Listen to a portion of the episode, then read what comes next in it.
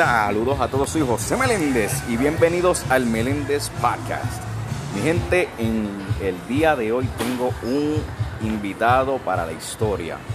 ¿Por qué? Porque es un joven actor, creador de videos, de contenido, comediante, influencer y pronto, pronto figura pública, si así se puede decir, señoras y señores. Así que con ustedes, Yeyo. Dímelo, muy buenas mis queridos Homo sapiens, espero que estés bien en su casa, en su carro, en su trabajo, en donde quiera que nos estén escuchando. Y nada, vamos a empezar con esto, José, un placer este, y un honor estar aquí. Claro Te quiero sí. brindar un dato curioso. Esta es la primera entrevista overall en mi vida. ¿Viste? Por eso es que será histórica, señores y señores. Porque siempre le traigo los mejores y nuevos invitados con nuevos talentos. Así que ellos, bienvenido nuevamente. Muchas gracias, muchas gracias. Bueno, vamos a comenzar esta entrevista como es. ¿Por qué decides crear videos? Esto yo lo vengo creando, aunque no lo crea, como desde los 13 años aproximadamente.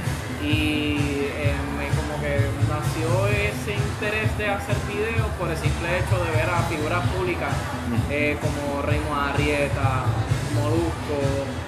Eh, para esa edad no, no conocía muy bien a Chenti Drach, pero para que lo sepan, soy muy fan de él, lo veo todos los días. Eh, también fue uno de los que me inspiró a crear videos de, para entretenimiento y para comedia. Realmente es para lo que yo prácticamente nací. Porque en todo el mundo en la escuela me decían, ah, tú eres el payaso, tú eres bien gracioso, qué sé yo. Eh, mi primer video, no te sabría decir este, cuál fue, pero mi- el primer video que subí a, a- a YouTube eh, ahora mismo tiene 3000 y pico de views. Wow. Que realmente no es mío. Ah, no es tuyo. no es mío. Ah, no es mío, pero este lo subí. Ujú. Y ya, oh, diablo, qué brutal. Pues yo voy a seguir con esto, pero con un personaje mío, eh, de ahí nació Norbito. Norbito. Eh, Cuéntame un poquito sobre Norbito. Norbito fue un personaje nerdo. Personaje nerdo que le gustaban mucho los Pokémon. Ujú. Las cartas, los juegos, todo. Ajá. Sí, era un personaje infantil y nerdo. ¿Qué pasa? Solamente llegué a hacer como cinco videos de él y después me quité. Sí, seguí como que con los videos míos, unos sketches de lo, de lo que pasa en la vida como tal. Y siempre crea, siempre he intentado tener este tipo de originalidad a la hora de crear los videos de comedia y de entretenimiento. Lo cual hasta ahora no ha sido exitoso en cuestión de números. Y yo podría decir que eso es uno de los pequeños factores de los cuales no he continuado eh, consistente, por lo menos en la plataforma de YouTube.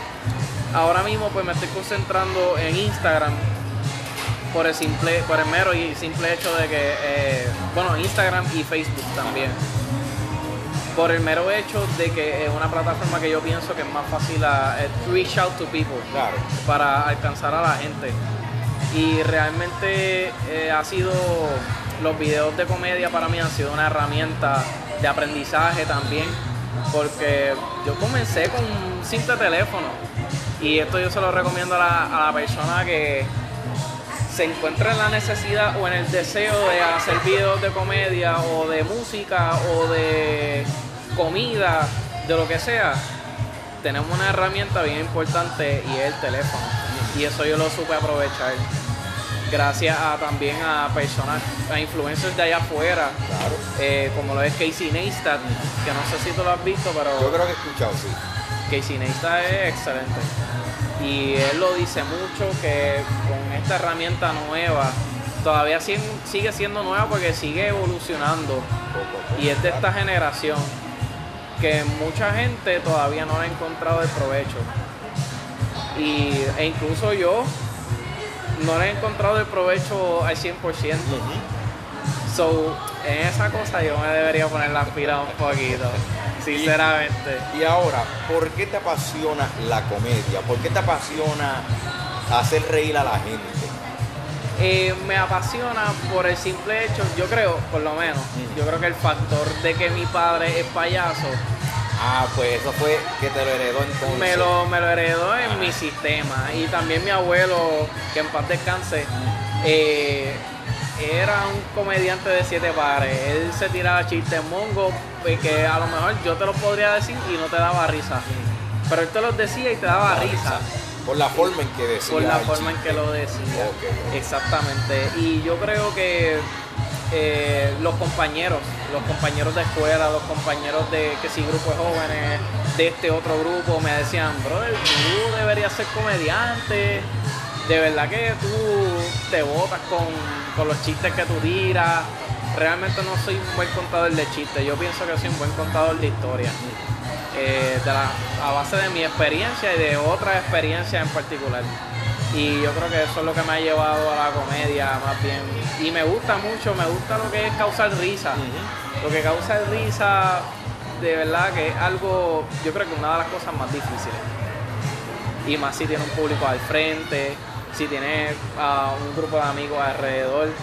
Y yo creo que esa, esa dificultad la fui como que utilizando a mi favor para trabajar en mi sistema como que la comedia es algo interesante, es algo que me encanta, es algo que yo veo y consumo casi todo el tiempo. Pero te pregunto, y perdona que te interrumpa, No, pero a veces se te hace difícil hacer reír a la gente porque no sé si tú has- te has dado cuenta, pero es muy difícil hacer, y también estos días hacer reír a la gente. Como Claro. que la comedia es algo que yo personalmente he escuchado que es, es algo que se debe tomar en serio porque no es fácil hacer reír al ser humano. So, eh, por ejemplo, en tu estilo, ¿es un poco fuerte hacer reír a la gente con tus videos? ¿O es un quitado? Eh, realmente yo creo que en ningún, ningún método es un quitado hacer comedia. A menos que tú seas un profesional y llevas 15, 10, 20 Años, años claro. en la comedia y entiendo yo que todavía es difícil porque los tiempos cambian. Ahora mismo yo creo que tú le puedes enseñar a un nene chiquito Tommy Jerry Y se no, sé, no sé, no creo que se vaya a reír igual como lo podemos hacer nosotros hoy en día o los Ah, más o los viejos o los viejos de tiempos, nosotros. sí. Este, entiendo que a través de mis videos y de otras personas también que realizan este tipo de contenido, entiendo que es sumamente difícil hacer reír a cualquier persona. Porque como te dije, la, como el tipo de comedia evoluciona. Llegaron los memes hace cuántos años, Po- podríamos decir 6, 7, 8 años. Sí, porque cuando estaba comenzando los años de 2010 para abajo, eso, eso fue que, ¿sabes? Esa fue como que la explosión de los memes. Eso fue un boom. Sí. Eso Y un todavía hasta el día de hoy. Exactamente. Y hasta el sol de hoy, los creadores de memes se dedican a hacer reír a la gente, obtener un montón de shares y likes y qué sé yo. Y ese puede ser su método de poder hacer reír a la gente. Eh, puede ser que un día yo suba un meme, ponle que yo sea un creador de memes, eh, ponle que un día suba un meme y ese día no tuvo los likes y los shares que yo esperé, como otros. Eso es también otro, otra de las cosas que hace entender que la comedia no es fácil. Eh, no importa en- de qué manera tú lo hagas. Entiendo que la manera en que yo lo hago puede ser un poco distinta, puede ser igual a cualquier otro comediante u otro creador de contenido, porque pues eh, el contenido audiovisual, por ejemplo los, los reels que, te- que están ahora, el TikTok que está trending, que se han utilizado como método de comedia, eh, han hecho que la comedia, pues tú sabes, tenga un rol diferente. Claro. Pero la manera en que yo lo quise hacer, eh, la manera en que yo me estoy descubriendo todavía, es el sarcasmo. Porque El- así el sarcasmo. El sarcasmo me ayuda a hacer reír a la gente. Eh, ¿Cómo te puedo poner de ejemplo? Es que me, me sucede así de manera improvisada, como que para yo... Como por ejemplo, vamos a decir que yo he visto la mayoría de tus videos, como por ejemplo el video que yo creo que fue del 2020, el año pasado, la situación de los jóvenes de Forex. Oh, sí. Como por ejemplo, ese, ese estilo de, de comedia así. Sí, estilo. también, eso es, eh, ya se va por lo morboso. Ajá. A mí me, también lo, lo sarcástico y lo morboso es lo que me hace a mí eh, reír. Es como que un método, no es, no es fácil, no es como una herramienta fácil de utilizar, sino es una, una ventaja, por decirlo así, para poder este, hacerle clic a la gente y hacer reír. Ok. ok. Salgamos, vamos a ponerle, hoy me voy a poner, hoy me voy loco y me voy a beber seis cervezas. Ajá. En el tono en que yo lo digo, eh, un jangueo donde solamente tenemos disponible agua o jugo, hoy me voy a beber, me voy a beber seis cervezas. Y el otro me pregunta, pero ¿de dónde vas a conseguir seis cervezas? Ya es tú verás, ya tú verás, yo me consigo, y yo sigo como que con ese flow de, de, de esas mentiritas, pero vacilando. Eh, de ahí pues yo creo que me voy descubriendo como comediante y me voy descubriendo como persona creadora de contenido. Que entiendo que voy a seguir en eso, No, descubriéndome. Claro, claro. Porque tú estás comenzando hasta ahora mismo y, y es un largo proceso porque todavía eres joven. Claro. O sea, todavía falta un camino por, Sí, por pasar y créeme que va a tener éxito. gra- gracias. Y ahora, me viene a la mente de dónde viene tu famosa frase, saludos mis queridos homo sapiens. ¿Dónde viene esa frase que siempre que tú haces un video, o la mayoría siempre lo dicen, nunca falla? Cuéntame. Brutal, hermano. Eh, Homo sapiens, como muchos pueden saber, es la palabra científica de lo Sí. que es el ser humano. Sí. Homo sapiens sapiens. Esto yo lo aprendí en décimo grado. O sea, no lo aprendí. O sea, obviamente la palabra Homo sapiens yo me la sabía hace tiempo. Pero en décimo grado fue que corrió por mi mente tener una introducción así. Porque Pero eso fue, en, por ejemplo, en, en un, ¿sabes? en una presentación o cuando estuviste con tus amigos, ¿cómo fue? chequéate. Esa frase de saludos mis queridos Homo sapiens salió por mi maestra de décimo grado de historia. Saludos a Missy Hernández, a Gesem Hernández. Eh, me da risa, ver, es que ella, ella era bien estricta, pero al mismo tiempo era un vacilón. Homo sapiens, cállense la boca. Homo sapiens, ustedes no como que no utilizan el sentido común.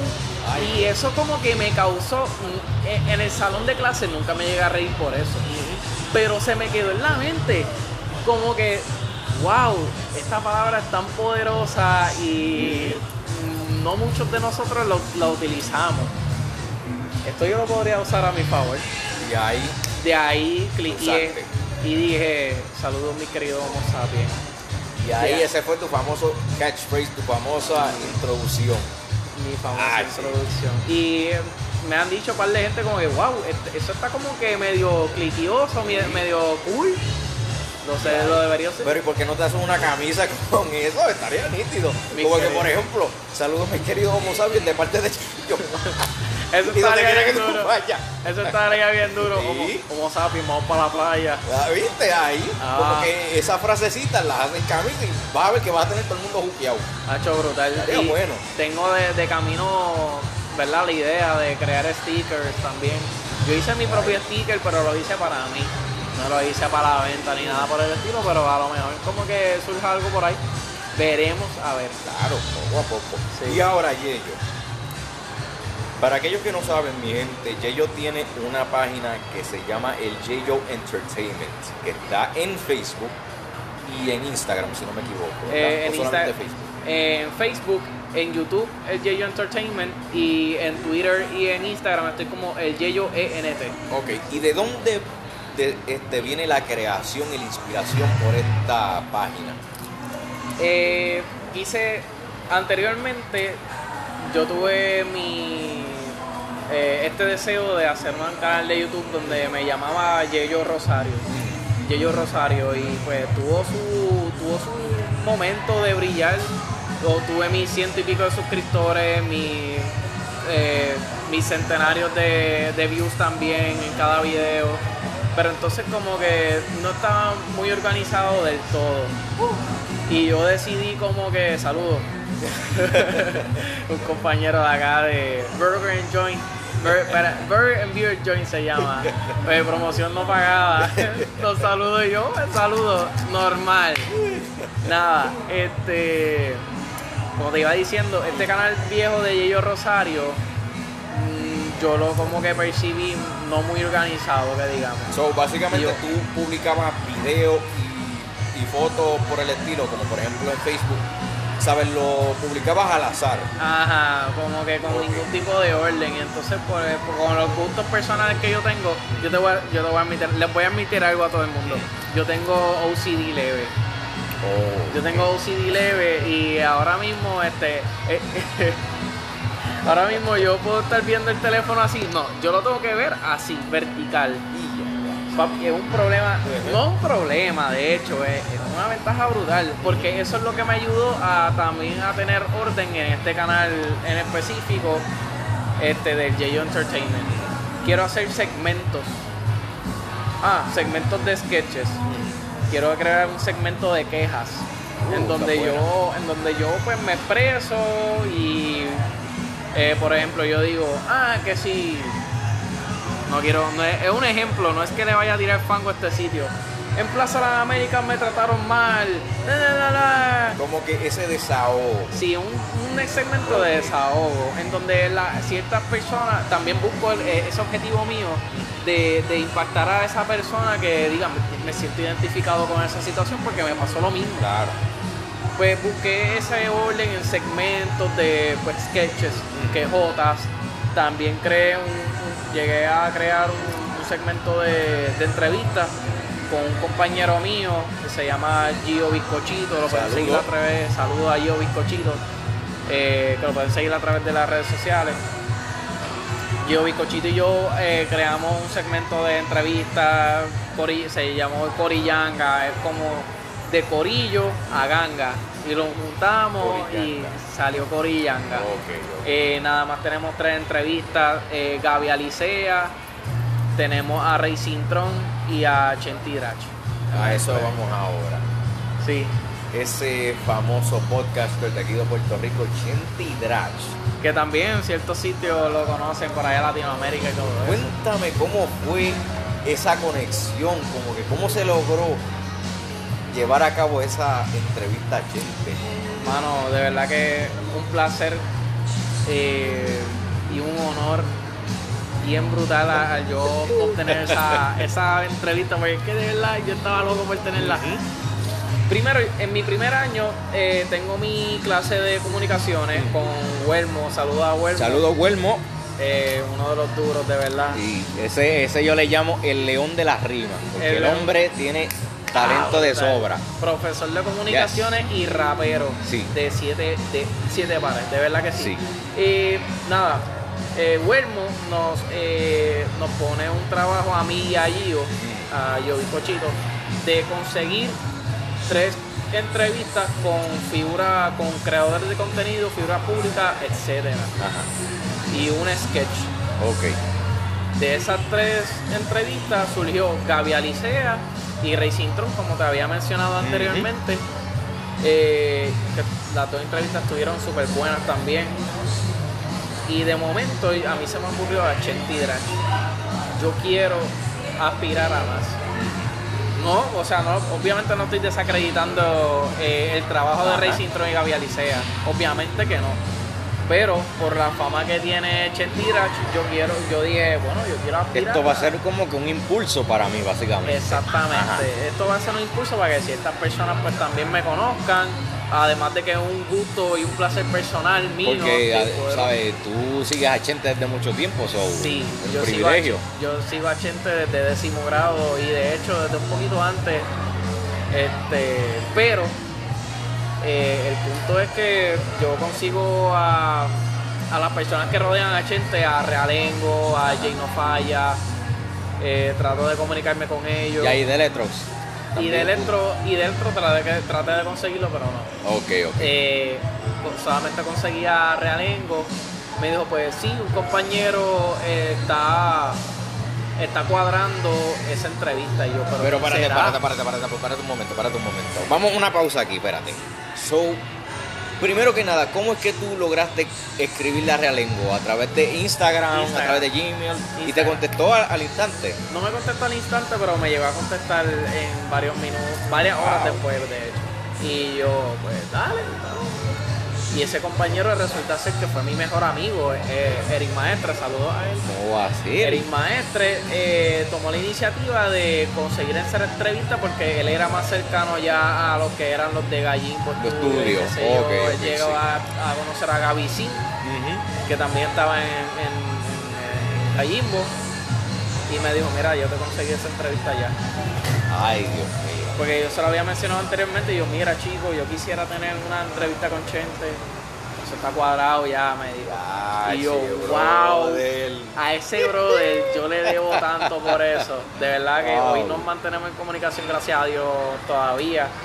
Eh, él está en el Navy allá, gracias a Dios. Este, y de verdad que se lo debo a él. Porque El crédito va para Gente y Drach, uno de los podcasts más reconocidos en Latinoamérica y ahora mismo en Puerto Rico. Sí, ¿no? Porque, eso- porque yo lo veo de esta manera. Está Mikey backstage, está Moluco y está Chente. En cuestión de calidad. En- Sí, porque ahora mismo son los tres que ahora mismo están en el top. Sí, So, sí. Por lo Chente menos aquí en Puerto Rico. Wow. De verdad que fue un honor bien grande eh, poder entrevistarlo.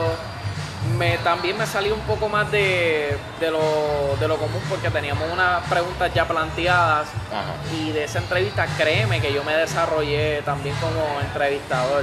O sea No. que creaste más preguntas porque, por ejemplo, Ajá. el entrevistador en algunos momentos ya tú tienes un- una, unas ciertas preguntas, como tal dijiste, unas ciertas preguntas ya escritas, pero hay han pasado en el cual el, el entrevistador este como que te contesta esas preguntas y tienes que brindar nuevas preguntas. So, eso fue lo que tú hiciste. Exactamente. Eso fue bajo ese mismo Mm. concepto y ese mismo contexto que tú acabas de brindar. Pues fui creando más preguntas a base de las respuestas que me daba y me fui desarrollando más bien como también un entrevistador. Y esto viene algo por ahí que José y yo hablamos en privado. Oh, sí, pero todavía no puede salir a la luz. No, todavía- algo, algo todavía Eh, secreto, es una idea, es una idea que se tiene Pero que será ejecutar. algo grande. será algo grande, Un proyectazo. algo bien diferente, Sí. un proyecto que tengo en mente de entrevistas eh, que estaré brindando contexto más adelante y si tú quieres enterarte de esto me puedes seguir a través de las redes sociales. Todavía to- no, no, eso es al final, eso al final. Por eso que al final les voy a mencionar, tranquiloski. Pero ven acá, Yeyo. Y entonces, ya que tuviste el privilegio de conocer a Chente, entonces, ya que tú quieres realizar tu proyecto, ¿por qué no hablas con Gallimbo Studio? Es una buena conexión. Sí, es una buena conexión para que puedan promover eh, este proyecto. Y ahí puedes tener, si Dios permite, ahí tú puedes tener tu propio segmento con ellos mismos. También, ¿Qué si Dios sería? permite, exacto. Sí. Exactamente, no, no, de verdad que estoy abierto a cualquier tipo de propuesta, de verdad, de, después de que sea buena y me brinde fruto Claro. en desarrollo personal y en lo lucrativo también, porque obviamente esto es un trabajo, mi gente, esto no es, no porque lo hacemos de hobby, qué sé yo. Al principio lo vamos a ver de esa manera porque porque exactamente los frutos que nosotros estamos eh, obteniendo ahora mismo Ahora. de esto es número y fama y también desarrollo personal y profesional. Claro, Pero luego después esto se va transformando en un trabajo. claro. Porque obviamente esto se estudia, esto eventualmente pues lo vas practicando eh, Y a medida que mejorando. tú vayas, Y exacto, a medida que tú vayas eh, implementándolo en, en tu vida. Y iba a decir, eh, iba a decir algo más. No solamente tienes que estudiarlo, no necesariamente, perdón, no necesariamente tienes que estudiarlo académicamente. Puedes estudiarlo, eh, puedes estudiarlo en tu propia casa. Claro. Tú puedes practicar en, en tu propia casa y como había mencionado desde un principio, está este aparato, el que celular. sí. Que ahora mismo este podcast se está haciendo a través del celular. Sí mismo. Nosotros tenemos una ventaja y es este, este aparato, el internet, más bien en general, que nos ayuda a, a explorar, a, a buscar de nosotros mismos, a descubrirnos más bien qué es lo que nos gusta, qué es lo que no nos gusta. Claro. Y eso es lo que eventualmente tiene que hacer si es que te interesa hacer este tipo de contenido. Como había Porque una persona no puede hacer un contenido si no la apasiona. Exactamente. Porque se queda en vano, entonces se queda en el olvido.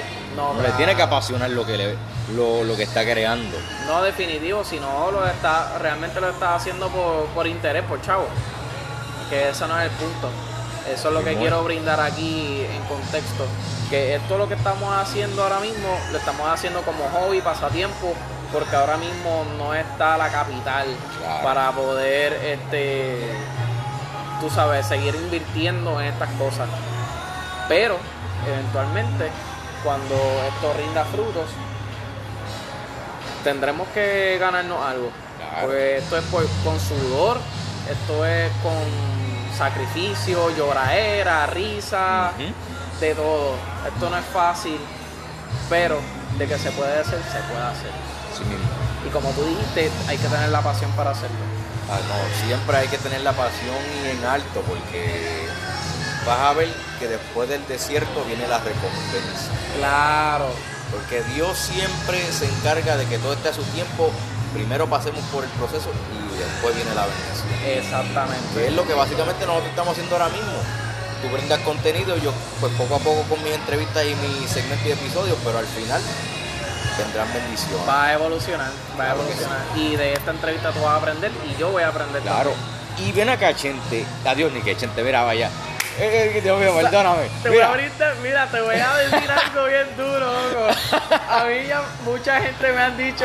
Hacho, tú eres Chente. Y yo, ¿qué?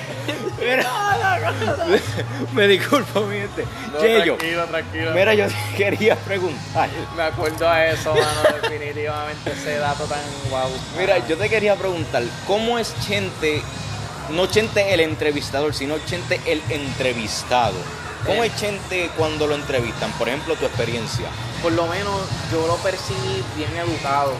Yo lo percibí bien educado, este, bien libre, también bien cómodo en lo que hace. este, pienso que no mucha gente tiene ese privilegio de, de entrevistarlo, tú sabes.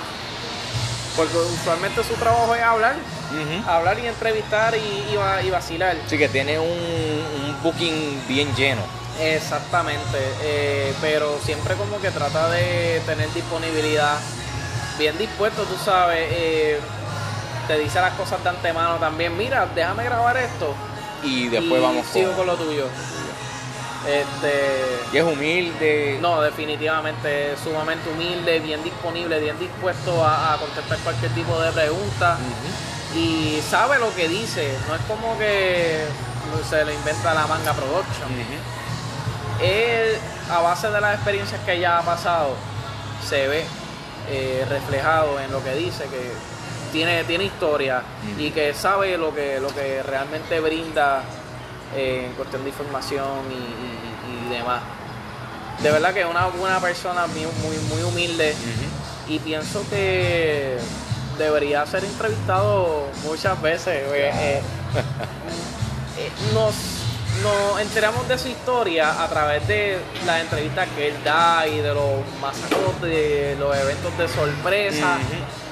Pero quisiera como que tener esta más experiencia de, de que él fuese más el entrevistado. Claro. Tengo también planes de este proyecto nuevo de entrevista, eh, llevar a cabo otra entrevista con él. Porque eso para mí, o sea, el, la cosa de esta, la habladuría. No solamente la, la entrevista como tal, sino lo hago por habladuría, porque me quiero desarrollar más bien en eso. Eh, ahora mismo estoy ronco, me tengo la garrampera en la garganta y quiero desarrollar eso más a fondo, más a menudo, eh, estar curado de espanto, punto. Y con él entiendo que debería ser una experiencia muy buena Claro. Porque de verdad me llevé una buena impresión a la hora de, entrevistarlo. Como te dije, bien humilde y bien dispuesto a, a brindar de su experiencia como tal. Y cuando entraste por la puerta de Gallimbo Studio y lo viste, ¿cómo fue ese sentimiento? Te lo voy a decir bien retro. Fue cagante. Pero ¿cómo así? Fue cagante Sí, eso. sí, quería entrevistar a Chente, coge a Chente ahí. Sí, de hecho está ahí. No, cuando él, no- él nos recibió bien brutal, como que, ah, que es la que hay. Como que bien, bien pana, bien pana. bien pana, de verdad. Ajá. Yo creo que, o sea, se le vio hasta la emoción. Se le vio hasta la emoción de que este, fueran jóvenes a entrevistarlo. Ujú. ¿Entiendes? Eh, y fue bienvenido, una, calu- una calurosa bienvenida. Eh, le habíamos dicho de antemano, le habíamos dicho de antemano, mira, esto es un proyecto educativo. eh, vamos a limitar las palabras obscenas. docenas, sí. Eh, ah, pues dale, dale, seguro que sí. Se zafó como tres palabras malas, pero. Pero chente chente. Chente chente Sí. y eso no, no, no se lo quita a nadie. Realmente el profesor eh, Huelmo obviamente no nos iba a... A penalizar. Exactamente, no nos iba a penalizar por eso. Porque realmente él fluye con el trabajo, él sabe que en este ambiente de la comunicación existe muchas ramas. Claro. Y una de las ramas que tocamos ahí, una de las fibras que tocamos fue la, eh, la comunicación en YouTube y de lo que se especializa Chente, que es la, tú sabes, de la jerga boricua, eh, que si puñales, Sí. eh, trabajo, Pero. tú sabes. Y ahora, y perdóname que te interrumpa, pero tú me mencionaste este que tú tenías una pasión por el teatro. Sí. Pero ¿de dónde viene esa pasión, ese anhelo por el teatro? Porque tú has estado en múltiples, ¿sabes? Eventos. No, claro. aquí en Puerto Rico. Sí, quiero, quiero brindar el origen para que entonces entiendan. Aunque no lo creas, de los cinco, desde los cinco años siempre he querido ser actor de cine en particular. De se- cine. Pero se te ha dado la oportunidad, ¿sabes? Por ejemplo, en cortometrajes, películas de aquí locales. Sí. ¿Y cómo sí. ha sido? Eh, de verdad que ha sido una experiencia bien gratificante. Y obviamente pues soy ambicioso y siempre tengo ese hambre de seguir Cumpliendo tus metas, cumpliendo nuevas mis experiencias. metas. ajá, exactamente. Y poco a poco, por lo menos aquí en Puerto Rico, es una meta bastante difícil ser actor. Sí, yo creo que cualquiera, yo creo que cualquier vocación no es fácil llegar. Pero, Pero, en particular ser actor aquí porque no se producen, ¿sabes? Películas de vez en cuando una, pero no constantemente como por ejemplo en Estados Unidos, en Sí, Hollywood. Sí, exactamente. Estados Unidos obviamente lo reconocemos como una, la fábrica de producciones cinematográficas grandes. Claro. Aquí en Puerto Rico no nos destacamos mucho por eso y es bien triste. Pero hubo un momento en la historia en que sí íbamos a ser como que destacados. Ajá. Por ejemplo, en el doblaje del español y en las novelas, que yo creo que eso fue para la década de los 50, 60 por ahí, que venían muchos actores latinoamericanos para venir aquí a Puerto Rico. Exactamente. Pero después se fastidió la cosa. Sí, no, eh, eh, es bien triste y me lo dijeron desde pequeño, desde los 5 años, desde que yo dije, yo quiero ser actor de cine, yo quiero ser de, de la persona que, que está en las películas, hacer piu piu, ah, en acción, tú sabes, de esas personas, Ajá. sí, Jerry, el actor de cine, pues sí, yo quiero hacer eso, actor de cine, pero me dijeron que no es fácil. Desde un principio me dijeron, eso no es fácil. Y gracias a Dios tuve ese apoyo familiar y ese apoyo también amistoso. Claro. Eh, me dijeron, ya, tres por lo menos no tuve eh, esa desventaja de que me jalaran y me limitaran a cumplir mis sueños. Porque entiendo yo que creo que yo hubiese me hubiese encontrado bien sensible en esos momentos. Como que diantre, no, bien frustrado. Claro. Ah, no voy a llegar a lo mío, no voy a llegar a lo que yo quiero, pero realmente pues tuve ese apoyo que pues eso me ha impulsado obviamente a seguir hacia adelante aquí como actor. Y como había mencionado anteriormente, el actor aquí no se puede formalizar muy bien, que digamos como lo es en Hollywood, porque aquí no se apoya mucho el arte y es bien triste. Sí. Es bien triste que no se apoya el arte aquí, eh, se apoya el deporte, que Sí, eso- eso está... eso La está- música también. la música de antemano tengo que decir que la música es lo más que nos destaca a nosotros más bien. como porque puertorriqueño, lo que es básicamente el reggaetón, la salsa, ¿sabes? sí, y todo lo que viene por ahí también este, en, en pasadas historias nos Sí. destacan la música más bien, Puerto Rico. Sí. En lo que es turismo y música, eso está brutal. Deportes también. Y el arte, ¿dónde queda? el arte donde queda. Eh, también, o sea, eh, tenemos institutos de arte aquí que realmente no nos dan la mano al 100%. He visto que poco a poco se han, eh, han evolucionado estas producciones de, de cine y de publicidad, Claro. equipos grandes, pero, Pero- entonces la dirección, eh, los casteos, ajá.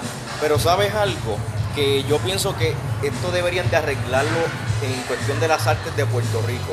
Porque en Estados Unidos apoyan a muchos actores latinoamericanos y en especial de puertorriqueños. Por ejemplo, Luis Luis Manuel Miranda, este también han habido múltiples actores de Puerto Rico que ahora mismo precisamente hay un nuevo, también un nuevo director de Puerto Rico que va ahora a tener el privilegio de, de hacer la dirección de una película nueva de Transformers. Pero ¿por qué aquí en Puerto Rico no se ve eso? Exacto. Como que los actores locales, ¿qué está pasando? Ajá. Y está bien, se ha, se ha brindado, ¿sabes? Ese buen apoyo, como por ejemplo películas como Dominiqueño, porque Sí. han habido, pues, este, actores locales de aquí de Puerto Rico, pero, y los otros, y otros proyectos, como por ejemplo cortometrajes, largometrajes, películas hechas por los jóvenes aquí en Puerto Rico, ¿qué está pasando? Fíjate, eh, a través de los años he visto, he visto evolución. Aunque lo que pasa es que, tú sabes cuál es el problema, José. Yo creo que el problema principal es que no se promueve el éxito del arte. Ese es el problema. Porque ahora mismo mi compañero Malik Rosado, saludos. Saluda a los- todos los que hem- hemos mencionado aquí, mano. O Malik Rosado es un cineasta eh, que ya lleva aproximadamente más de 15 años. Mira para allá. 15 años 15 años. y no es reconocido eh, a nivel isla. Pero eh, yo tuve la oportunidad de poder participar en una de las producciones del de cortometraje, eh, de experimentar de estos sci-fi, Evil Dark, precisamente. Evil Dark. Evil Dark, que también se ha lanzado a festivales eh, internacionales y tuvo participación. Pero también lanzó otro cortometraje, El Confesionario, que tuvo éxito en la India, Wow. tuvo éxito en Turquía y está participando en otro festival que no me recuerdo muy bien en dónde, pero está participando en festivales internacionales. Que por lo menos se ve la evolución aquí en Puerto Rico y en otros países. Y eso pasa también en, en estos casos, en el tuyo, que ciertas personas te escuchen más afuera que aquí. Y eso puede pasar lo mismo con los cortometrajes y los largometrajes de aquí. A lo mejor en otros países lo vean más que aquí. ¿Y qué pasa? Obviamente, pues en Puerto Rico no lo vemos de esa manera, pero a lo mejor hay un público en Colombia que nos esté viendo y esté en cheer, cheer us up, como Mira, que Mira, eso es como por ejemplo, y perdona que te interrumpa, eso es como por ejemplo en la industria de la música urbana. Sí. Me explico. Los artistas aquí mismo tú ves uno y se, retra- se retratan como por ejemplo, vamos a decir, 5 a 10 personas, ¿verdad? Ahora tú vas para Colombia, Paraguay, Uruguay, México y esa gente los trata como si fueran dioses, Sí, como si fueran reyes. sí, yo saludo a Macho Nede. que también ha sido como que una máquina de, de progreso para mí, de desarrollo. Yo usualmente ando con él. En Panamá, a él le besan los pies, brother. Mira para allá. Y él es de reggaetón old school, de este, que lo hace comercial para que, tú sabes, para que se pueda Claro. alcanzar a números grandes. Pero él lleva más de 25 años en la música. So que evidentemente el apoyo de él, de miles de personas, va a estar.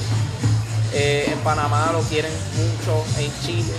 Eh, en México ciertas personas también, cierto público lo apoyan. Colombia, Venezuela. Es lo mismo que pasa con el cine. A lo mejor en Cuba nos puedan ver y puedan como que aplaudir por nosotros, tú sabes. Claro. Y déjame decirte que República Dominicana, por de isla hermana de nosotros, están más adelante que nosotros en, en todos los Sí. aspectos, en las comunicaciones Sí, y en el cine. Sí, es. ¿Y tú sabes por qué Dominiqueño se fue así grande? ¿Por qué? Porque hubo, es, además de la fusión de los dominicanos con los puertorriqueños para hacer una película, este, que eso nunca se había visto. Además de eso, es que pues Dominicana tiene las este, el equipo de producción y eh, el equipo de publicidad para poder promover este tipo de, de películas. Eh, el cuartito, te voy a poner por ejemplo el cuartito, que fue una fusión también de actores diferentes, Dominicana, España, Puerto Rico, Colombia, si no me equivoco, Venezuela. Tuvo esa fusión de actores y mucha gente como que se vio interesada en verlo. Y no solamente por eso, por la publicidad. Y con eso te quiero llevar a que la promoción Muy de importante. La promoción de, de este tipo de cosas, de todo lo que tenga que ver con cinematografía, es bien importante y esencial para la industria. Porque eso hace que obviamente se impulsen esos deseos de la gente de ver ver. lo que nosotros los actores podemos brindarle al público. Eso, Lo que nosotros estamos capaces. Y aquí hay mucho actor bien bueno. eso es como, por ejemplo, el triste el caso, pero el, fe- el festival de aquí de Puerto Rico, hay un festival que le llaman Festival Ponte los Cortos, que hay múltiples y cientos de cortometrajes. Y mira, este, yo, yo nunca este, pensaba que iban a haber tantos, pero hay más de cientos y pico de, de cortometrajes. Pero yo pienso que deberían de darle más exposición y más publicidad a este festival. Claro. Porque son jóvenes talentos. O sea, tú me dices a mí que ciento y pico de jóvenes de aquí de PR, múltiples cortometrajes y no le dan el verdad- la verdadera publicidad. Oye, claro. Contra. No, y, sí. va- y allí van este, un montón de actores reconocidos. Porque, ¿sabes? En uno de esos, yo, yo, yo, yo voy a participar en uno de esos cortometrajes. Gracias a Dios. Y este, como que caramba, como que hay que darle esa exposición a esos talentos, mano. No, claro, y ese es otro de los problemas eh, que enfrentamos los jóvenes y los nuevos talentos a la Claro. hora de ponernos a, a- a la televisión y a la pantalla grande, Claro. que no nos dan la oportunidad de poder brindar nuestras herramientas, que a lo mejor sean este, ideas ah, nuevas, innovadoras, Sí. revolucionarias, que Yes. pueden llevar a cabo la cinematografía y también los medios de comunicaciones más a- al top. Y vuelvo y te digo lo que anteriormente había mencionado, esto no lo vamos a, o sea, los que realmente estamos apasionados por esto, lo vamos a hacer por pasión, no lo vamos a hacer por dinero ni por, Por fama. fama. Queremos ver un cambio, por lo menos yo. ¿Tú quieres ver un cambio? Claro que sí. Nosotros queremos ver un cambio, un giro a la tortilla en lo que es el cine y la comunicación. Que se vea más aquí en Puerto Rico, que sea más apoyado en otros países. Que eso es lo que, de verdad, es lo que yo pienso que va a pasar. Porque alguien va a tomar acción, ciertas personas van a tomar acción para que esto suceda.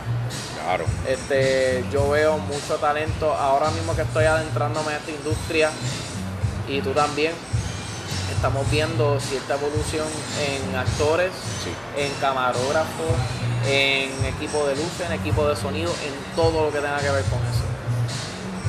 Pienso que esto va a algún lado a progresar Claro que sí. y obviamente tenemos que seguir. Eh, y los viejos, o sea, no es por tirarle fango, pero los viejos actores o los viejos productores de programas, los viejos productores de, de películas o de series, están acostumbrados a, a llamar a los viejos, a los élites. Pero no llaman a los pero lo- exacto. Y entiendo, entiendo eso porque ya ellos están adaptados y ellos ya saben lo que hacen. Tú le das un libreto ahora mismo de 120 páginas, por, por un ejemplo, y la persona tiene mil y pico de líneas. Vamos a poner así uno, uno grande, este Monclova, René Monclova. ese tipo te puede leer el libreto de 120 páginas y un día te se lo aprende y en la película se la come. Igual con, vamos a poner por ejemplo, que uno más reciente, entre comillas, Molusco. También que se ha destacado por las películas también, que se aprendió un libreto de 200 páginas en un día. A lo mejor pues con ese, no por ese talento de aprenderse los libretos rápido y qué sé yo, sino que ya saben lo que hacen. Claro. Ya saben eh, el sentido que le dan a los personajes, ya saben cómo corre la cosa eh, en cuestión de lo actoral. Y a lo mejor no nos quieren dar la oportunidad por eso, porque tienen miedo a que, ah, sacamos esta película como protagonista José Meléndez. Y, no va a dar ese rating. A lo mejor no va a dar ese rating porque él no es reconocido o porque a lo mejor tenga la probabilidad de fallar. ¿Sabes que eso mismo pasó? Digo, cada cual tiene su propia mentalidad.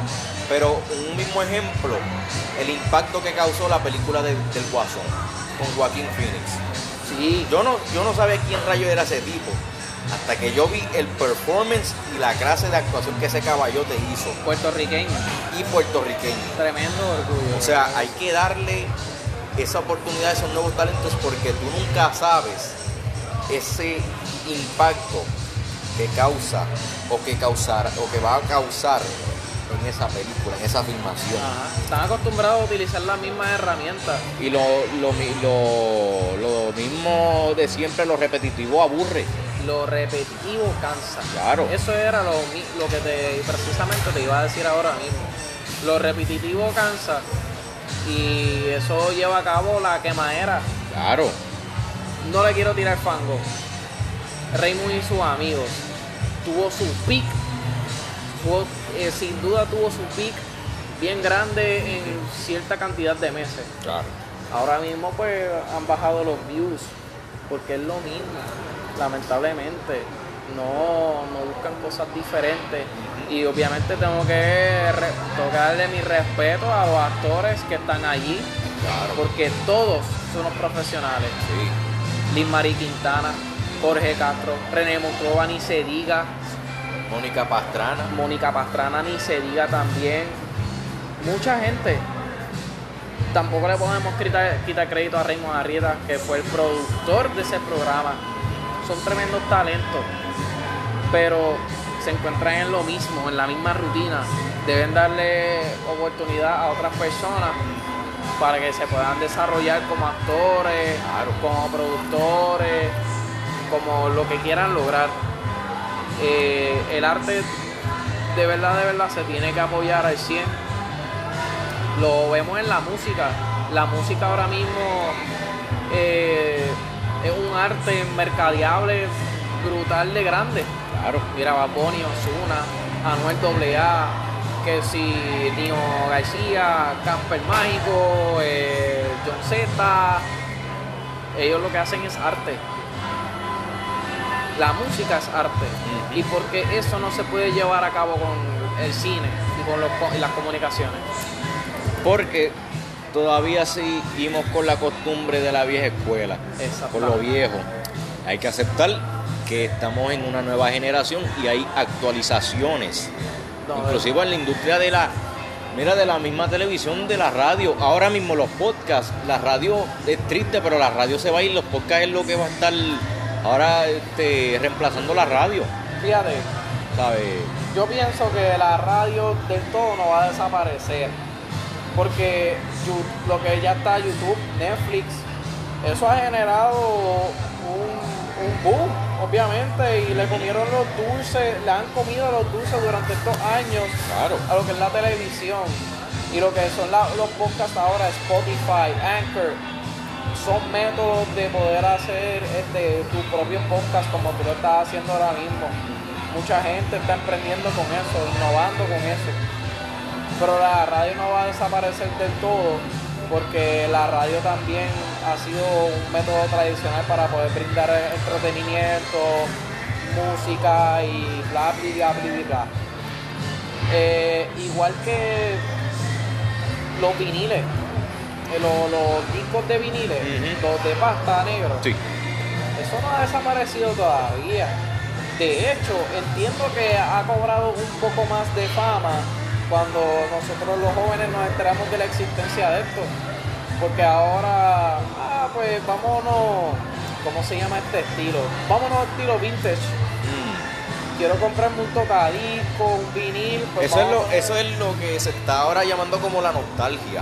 Como que en esta, en esta época ahora mismo estamos como que volviendo para la década de los 50, 80, 70, 90, en la misma ropa. Ahora se están usando los, por ejemplo, las muchachas lo que usaban antes para los 90, los bell bottoms. Ajá. Se están volviendo a usar este, las bandanas, el estilo Flow 90, todo, todo. ¿Sabes qué? En estos días he tomado la costumbre de, de usar Durac. ¿Tú sabes lo que es eso? Sí. Eso es Que eso que no se usaba hasta el comienzo de lo, del 2000. del 2000. Cuando los raperos lo usaban, 50 Cuando- Cent, Ja Rule. Ajá. Y, claro. Acá.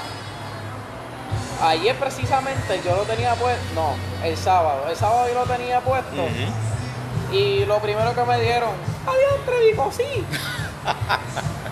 ¿Qué te puedo decir al respecto? Eh, pues, ti- Tienes mucha razón ahí. Yo lo percibo de esa manera también, que esta generación también está trayendo de vuelta lo que es lo material y Claro. también lo que es lo abstracto a lo que es hoy en día. Pero que Dios no permita que las ideas, este, ¿cómo te digo? Las ideas marginadoras, sí, las ideas marginales, creo, este, no regresen aquí. Por ejemplo, el racismo, Ah, sí.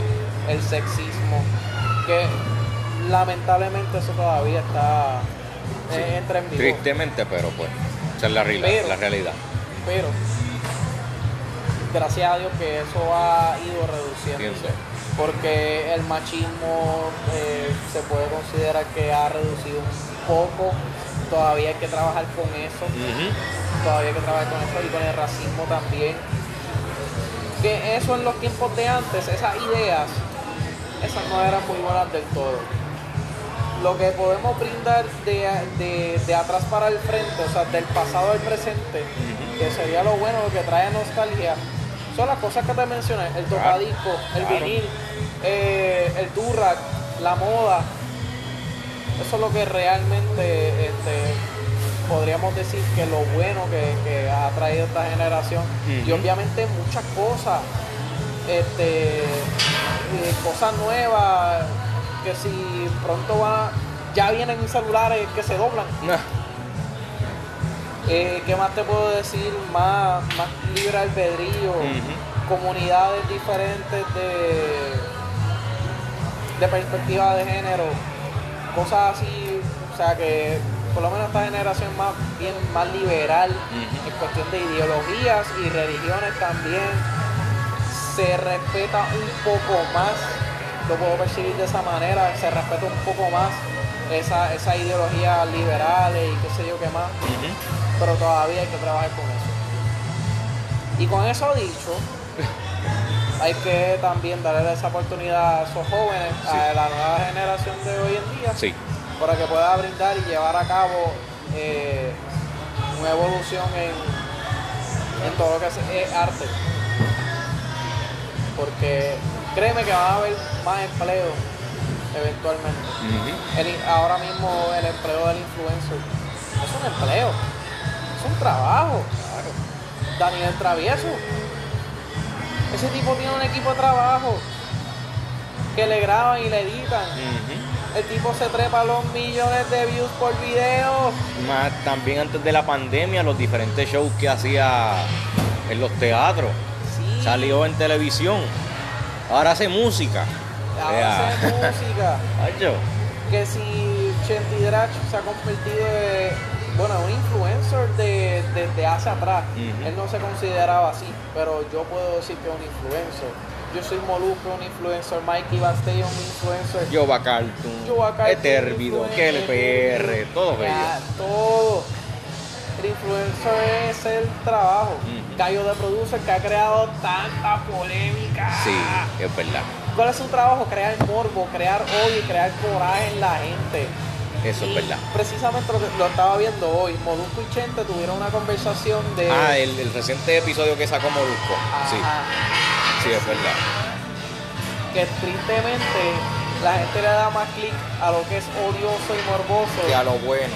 que a lo bueno. Como por ejemplo cuando Molusco vio sus ratings y su estadística en una entrevista que le hizo al joven que sobrevivió en la explosión, Vale, sí, el el fuego. fuego. Y entonces lo hizo esa comparación con la entrevista de Gallo de Producer. Que la de Gallo tenía ciento y pico de mil. Y yo creo que también Chente hizo lo mismo. Como por ejemplo su entrevista con Gloria Estefan, Wilkins con Gallo de Producer. Como que. Wilkin, Gloria Estefan, Wow. Pirulo. Yo también estoy de acuerdo. De hecho, me enteré sobre el director de que va a, va a dirigir, valga la redundancia, Transformers. Sí. Me enteré por Molusco. Que yo, yo lo más seguro cuando salga de aquí no me, la- me vaya a ver eso. Este. Ajá, volviendo a la línea. este, es triste, es triste Sí. que, que lo cliqueable sea eso. Pero ahora mismo ese es su trabajo. Como que le buscó ese lado psicológico a la, a la gente de, de, de- Ah, pues la gente cliquea más el odio, el coraje hacia mí y la gente me, me odia. Él está monetizando eso, él está monetizando odio. Es lo que precisamente Molusco y Chente lo que estaban este, presentando ahí en su podcast.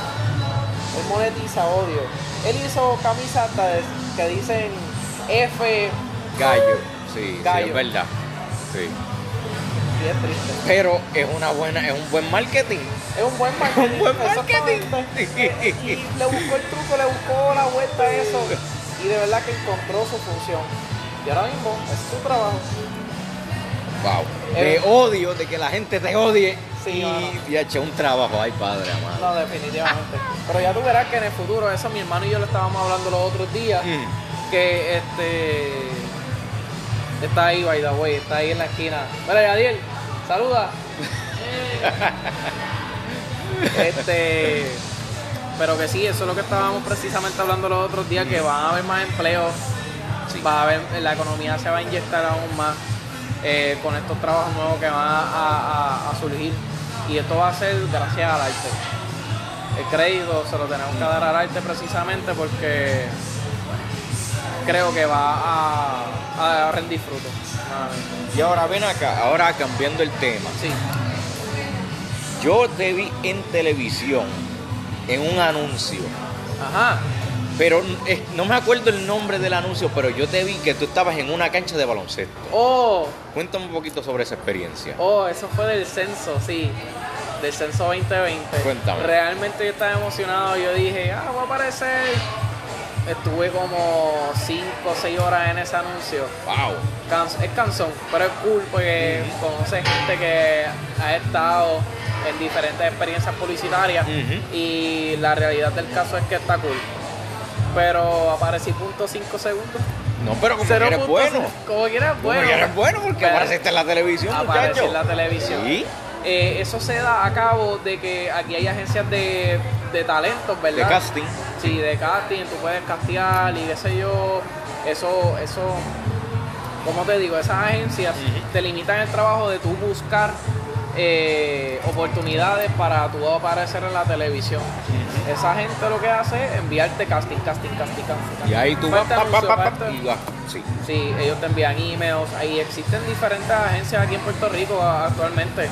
Este, que gracias a eso, por lo menos, el arte de, de las comunicaciones, publicidad y cine ha, ha- evolucionado gracias a eso. Entiendo ya, gracias a las agencias que han, buscado talentos nuevos y demás.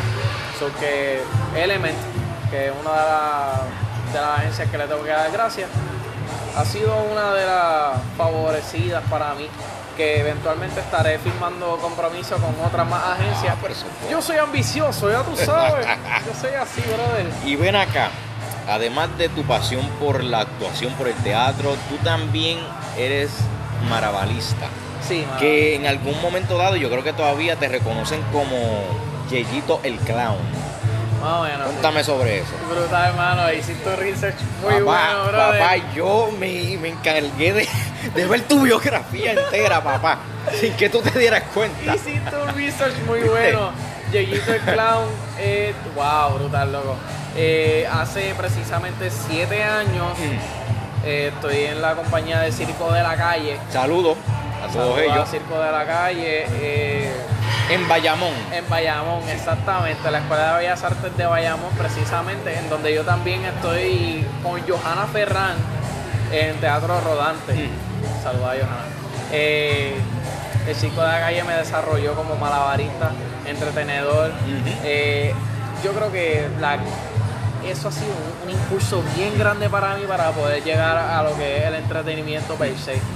Aunque no, no se vea de esa manera, el circo pues no se apoya hace siete años, eh, como estaba diciendo ahorita, eh, me desarrollé como circense y no tan solo como circense, sino como artista. Malabarista más bien lo fui aprendiendo y lo fui dominando cuando estuve ahí adentro, gracias a Luis Oliva y Andrea Martínez, Jorge Maisonet y Mahomet Mahovedov, maestros excepcionales que me han dado lecciones brutales también a compañeros malabaristas, William, Candel- William Calderón, perdón. Eh, me fui desarrollando más bien por malabarista. Yo no tuve la idea, ni el fin ni el objetivo de lograr ser malabarista, Pero ¿cómo así? ¿Por qué? porque yo realmente lo que me quería especializar era a ser actor. Yo estaba aferrado a ser actor y yo entro a circo eh, con el fin de que, pues, como te dije, quería ser actor, quiero entrar por teatro en la Escuela de Bellas Artes de Bayamón. ¿Qué pasa? Me dicen, para tu entrar a teatro juvenil tienes que tener 13 años. Yo tenía 12. Oh, ok. Y yo, pues nada, ni modo, ¿qué es lo que hay? Circo. Y ahí Circo y pantomima. comenzaste con circo. Yo dije, pues vamos a meterla a circo, porque circo es como una rama ya similar a lo que es teatro. Embuste, circo es otro mundo aparte, mano, aunque se puede relacionar con teatro, por supuesto, porque tiene elementos y herramientas que te brinda el teatro full. Pero en circo no te desarrolla eh, solamente como circense. De hecho, mucha gente tiene ese error como que cirquero, circense, No es circense. No, cirquero, eso es- no existe. Bueno, sí existe porque la gente lo dice. Es como el aiga. Tú sabes, la palabra aiga existe. Lo que pasa es que de, eh, aiga es un carro allá en España. Para el que no, para el que no lo sabía, tú sabes. Ahora es lo sabe. Ahora lo sabes. Pues brindando contexto de nuevo a lo que es circo, pues me formalicé como malabarista porque fue como un área más, más fácil para mí, por decirlo así, entre Comillas. porque fue lo primero más bien que me enseñaron, además de hacer bolitas, estrellas y nos enseñaron la cuerda floja, tela, trapecio. Más también malabares con espada, que eso está fuerte. Eso lo fui, eso fui desarrollando ya personal yo. Ah, eso Porque fue como a- que... A mí me dieron las herramientas en circo, Ajá. te dieron una base. Ah, también tengo que darle muchas gracias a Luis Roldán, a Luis Miguel Roldán, que también fue, eh, de hecho, eh, es circense eh, internacional. Está en École Cirque, algo así. Mm. No recuerdo bien si es en Francia o en otro país, pero está en un circo internacional y hay que felicitarlo por eso. Este, está haciendo lo suyo. Él me ha dado una herramienta bien buena este, para poder desarrollarme en el malabarismo. Mm. Primero empecé con las bolitas, como todo el mundo empieza. Bueno, se supone. Sí. A lo mejor que, qué sé yo, yo te doy unas clavas, unas masas a ti, lo, Ujú. lo que parecen pinos de bowling. Ajá. Y ahí Empiezas a hacer comienza. eso. Empiezas a hacer eso y, oh, diantre, aprendí esto primero que las bolitas. Puede suceder eso. Yo no digo que pues pueda suceder. Pero sí, me desarrollé por las bolitas primero. Después Luis Miguel me dio sus clavas, que todavía las tengo. Es un legado que él me dejó. Me las regaló, no tuve que, no tuve esa dicha de gastar 50 pesos. eh. Sí, no, que me- no es nada barato conseguir sí, es equipo caro. de malabares, sí. Este, no tuve la dicha de gastar 50 pesos, 40 pesos en, en una, una masa. Él me las dio, gracias a Dios. O sea, yo, yo literalmente me cuidaron, me, me, me, me dieron ese push en circo como malabarista y de ahí pues me fui desarrollando en Sack Entertainment, que es una compañía también de, de entretenimiento, llevan actividades y eventos, perdón, llevan actividades a diferentes eventos, por ejemplo, ah, batucada, eh, sanqueros, bailarines, también soy sanquero, by the way. Este, hay pocos en Puerto Rico y podría decir que es una experiencia brutal. Llevo también seis años en esta de Sanquero y de verdad que todavía lo sigo ejecutando. Y para brindarte contexto de lo que es Yeyito, Yeyito se formalizó con un compañero de, la escuela, de high school, precisamente en décimo grado. En décimo grado pasaron muchas cosas. Eh, pasaron muchas cosas overall en toda mi vida, pero en décimo grado fue ese click con esa persona, Carlos Algarín, este, conocido como CJ Chokey ahora mismo, que de verdad le está yendo súper bien lo que también es creación de contenido, circense también, malabarista clown. Nosotros pues fue un día que yo estaba haciendo malabares y él me grita, Yeyo, tú haces malabares. Y yo, sí, mira, tú, tú, tú, tú. Qué brutal, yo también hago malabares. Y ahí, eso fue vamos a hacer una compañía de dos payasos. pero payasos modernos. No como que pintados con la carita blanca completa, ni el suit completo de colores, con las Converse gigantes o los zapatos de esos gigantescos que pesan 5 libras cada uno. Vamos a hacer un concepto de payaso distinto. Vamos a hacerlo más moderno, más sencillo. Que si camisa colorida chaqueta de, de tuxedo, fancy, pantalones cortos, sencillos, medias largas, tenis colorida, sombrero. Vamos a ponernos la nariz. También está eh, Chicle, que mucha gente lo conoce, worldwide, internacional e internacional. Jorge Iván, a saludos. Era ha sido también una inspiración para nosotros para poder crear un, este payaso moderno, porque aunque no lo crea, él es payaso, pero con otro concepto, porque él tiene su, su condición, el síndrome de Endless Darnlot, él, le falta colágeno, a la piel se le tira, se puede dislocar los huesos y ese, esa condición lo ha, lo ha, favorecido a él para brindar entretenimiento y brindar su personaje, llevar su personaje a cabo y eso ha sido, él ha sido como una inspiración para nosotros. También lo que es Paribari, que también se destaca por ser mago y qué sé yo. Implementamos un equipo de trabajo entre payaso y magia, porque él también hacía magia, yo la asistía, con malabares. También, este, sí, como yo no me destacaba como magia, yo lo que hacía era destacarme como acrobacia, porque circo también me brindó esa herramienta. No solamente circo me brindó la herramienta para poder hacer malabarista, sino para hacer performer, acrobacia, eh, cuerda floja, todas esas cosas me las enseñó Circo y yo las llevé a cabo con él en el evento de Navitown que se hace todos los años eh, ahí en Bahía Urbana. Este, en este caso por el COVID fue acá en Bayamón.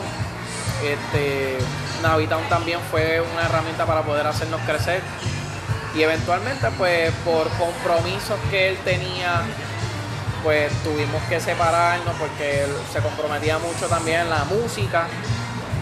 Este y él lo entendió súper bien. Y gracias a Dios también lo pude lo pude entender yo también lo pude comprender. So que todavía mantenemos comunicación todavía nos apoyamos. Eh, y siento que eso va a brindar frutos después, porque también él está en mente para próximos proyectos y es muy importante tener esa madurez. Este Yeyito el Clown nació gracias a, él y a, también a la inspiración que yo tuve ahora de hacerlo. Este Yeyito el Clown tuvo su evolución eh, durante tres años y, y, demás y puedo decir que Yeyito el Clown ha sido una herramienta de golpe, sacrificio y aprendizaje para mí que esta industria no es fácil.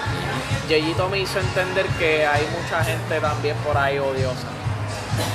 En Urbana yo me paraba a pasar el sombrero, eso se conoce como pasar tu sombrero, tu cubo, para poder, pues, Para la, que gente te eche- dinero.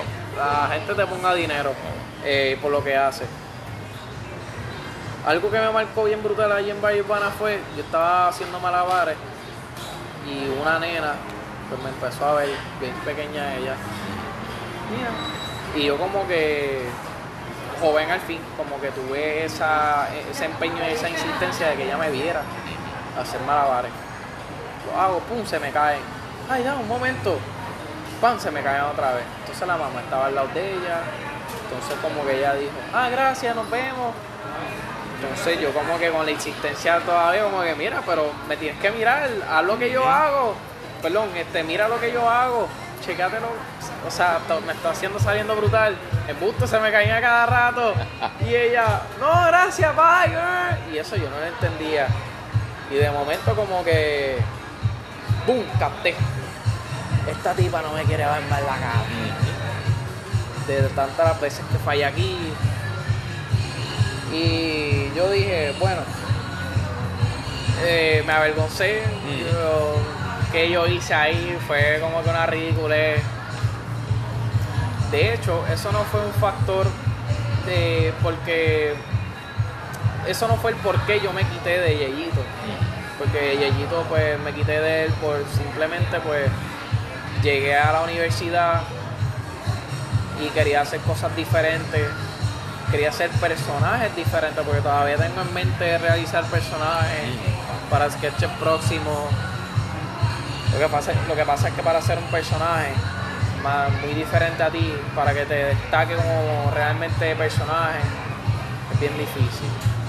Y hay que dedicar tiempo para eso y hay que lanzarse a hacerlo, atreverse a hacer algo diferente para que pues, dé, rinda fruto o no rinda fruto. Yo pienso que cada cosa, cada fracaso, eh, haciendo lo que Edu haga, puede hacer de Yeyito como yo y fracasar. Que de hecho yo nunca llegué a fracasar con Yeyito, yo me ganaba el peso con Yeyito. Y a la gente le gustaba. Este. Pero como que yo dije, ah, no sé, no, no quiero hacerlo más nada. Lo- el circo no, no era, como te dije en el principio, no era mi, mi objetivo principal. Era el teatro. Este. Pero el circo, como te dije, de cierta manera me ayudó a entender que esta industria no es fácil. Y que. Nada, que Yeyito se quedó ahí. Porque. No sé, estaba cansado de, hacerlo. Ya no era por el insulto de la gente, porque realmente yo no me quitaba. Eh, No, no veía el rendirse como una herramienta para salir hacia adelante, sino yo dije, ¿verdad que no? Ya me cansé de Yeyito. Yeyito ya está como que out of the league, por decirlo así. Eh, y no es lo que la gente busca, yo creo. Eso era lo que yo decía antes. Ahora, si me da la gana de hacerlo hoy día, lo hago de nuevo. A lo mejor a la gente le guste. Pero el circo como no es tan reconocido aquí en Puerto Rico, pues eso es lo que yo no busco hacer. Pero de cierta manera, si yo lo hago en un futuro, puedo hacer que el circo evolucione. Que también es otro tipo de arte que debería tomarse en consideración porque el circo aquí ha sido una herramienta de economía brutal. Gracias al Circo Fest, que entiendo que debes saber lo que es eso, ¿verdad?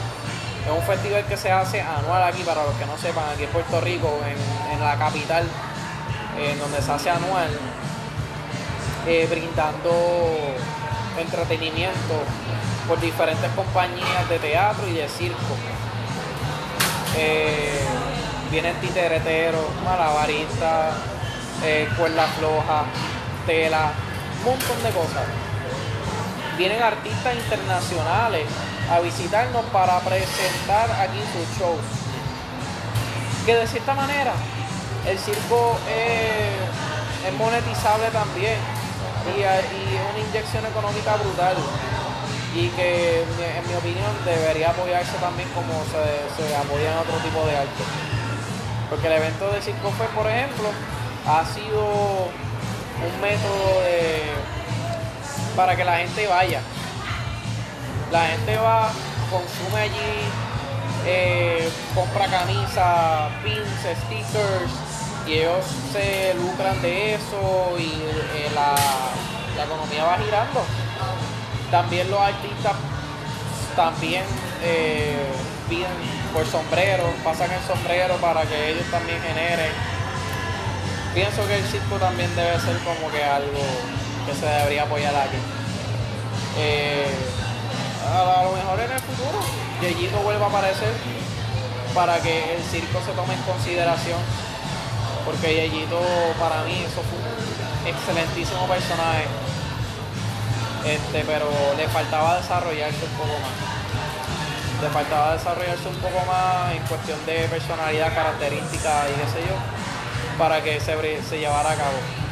A lo mejor en el futuro, Y esperemos, esperemos que ¿sabes? no te quite y el personaje lo mantenga vivo. sí, no, claro. Y lo- todavía lo mantengo vivo. Pues también ha llevado a cabo cierto sentido de la comedia también para mí. Pues Dieguito era un chiste. Dieguito, por lo menos yo lo hacía ver tonto, pero al mismo tiempo inteligente, Claro. porque hacía hacía, tú sabes. Y ahora, para así finalizar esta entrevista con broche de oro. Ah, Hace años, en tu escuela, hubo un movi- movimiento que se llamó el Free Yeyo. ¡Ay, loco! ¡Qué Dije brutal! que esto iba a terminar con broche de oro.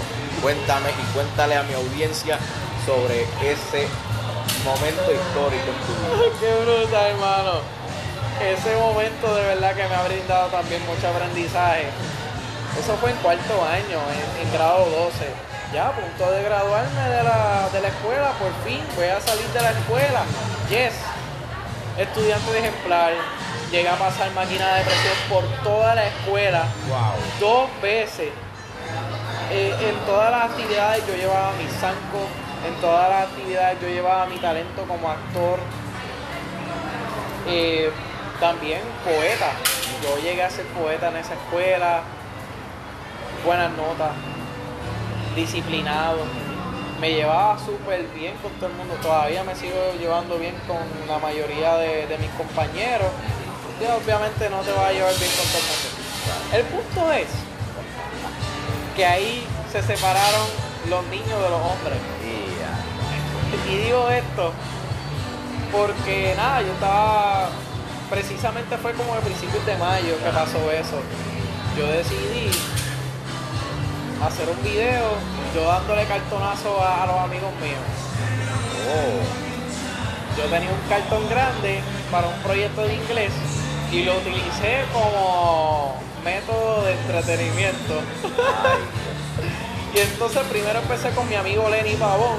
Saludo a Lenny. Este, le metí un le metí un cartonazo. ¡Pam! Y todo el mundo en el salón. También tengo a un amigo mío de crianza, lo considero como primo, Jansel, Jansel Negrón, quien fue la víctima principal de este cartonazo. Pero no solamente eso, yo involucré a ciertas personas ahí que fueron cómplices de esa maldad según la según el docente allí que ciertas personas del docente como que ah, eso fue malo de tu parte. Yo lo consideré super cool en verdad. Pero lo que no consideré super cool fue que a Yatset después de ese cartonazo sonó como un tiro, loco, en verdad. Sonó- de lo duro que, que le diste. Sí, sí, no, cuando, cuando yo le di ese cartonazo, ok, te voy a explicar desde atrás. Yo le digo a la amiga mía, Solange, Solange, yo quiero que tú me grabes haciendo esto. Ah, pues te graba. Graba. Vas para allá. Y voy para allá para el pastizal. Ajá. Es el centro de la escuela. Se divide edificio y edificio. Y si tú gritas ahí, obviamente se escucha un eco. River. Él estaba charlando sentado en el centro de la escuela con otra amiga de nosotros. Y entonces yo le digo a ella, mira, silencio, pero en mímica, para que tú sabes, para que no se vea tan sospechoso. Y yo le doy con el cartón. Se escuchó. se escuchó como un tiro normal. Y entonces yo subí ese video. Ajá. Yo subo ese video. A tus redes sociales se fue viral. Se fue viral por toda la escuela. Ay. Yo, se fue viral, yo creo que hasta en Sagrado, bueno, cierta parte en Sagrado. Porque eh, una amiga mía por me dijo, ah, yo creo que yo vi ese video, se fue por Sagrado. Y yo, ¿qué? Pero hoy Sagrado es la universidad en la que estamos José Meléndez y yo. Otro saludo a los colegas que están escuchando este podcast, este episodio de este sagrado. Sí, mano, de verdad que eso fue diablo, mano. Se fue viral y yo, wow, qué brutal. Y todo el mundo diciendo, envíame ese video, ese ese Y video. ahí tú lo enviaste a todo, a todo el Sí, ese fue el error. Lo subí. Pude haber grabado ese momento y lo- me lo hubiese mantenido para mí. mismo. pero lo subí. Y entonces de ahí estoy en mi salón de matemáticas y le, vamos a ver. Y de momento, mira Yeri, te están llamando a la oficina. Ahí Ok, fue. Y ahí fue. bajo. Trabajadora social me dice, mira que no, encontramos un video en donde tú le das un cartonazo A un estudiante. a un estudiante que lo tiene aquí al lado y entonces ella me brinda contexto de que el compañero tiene dolor de cabeza por, por un día seguido y yo, claro, pero loco, ¿por qué no me lo dijiste? No, no, tranquilo, loco, en verdad que eso no me molestó. Pues lo que yo hice eso por el simple hecho de que nosotros nos vacilamos de esa manera. Bromeábamos fuertemente en la escuela y nos hacíamos bullying, pero amistosos. Y eso se fue fuera de liga. Hasta el nivel de que él le dijo a la mamá, mira, tengo dolor de cabeza. ¿Y por qué? Porque, mano, el amigo mío me dio Un cartonazo. un cartonazo. La mamá yo la conozco desde hace tiempo. Ah, ¿en serio? Se fue en a la oficina, dio la queja y de ahí fue que la trabajadora social me llamó. Ven para acá que. Y ella estaba allí mismo, ella estaba con cara montada.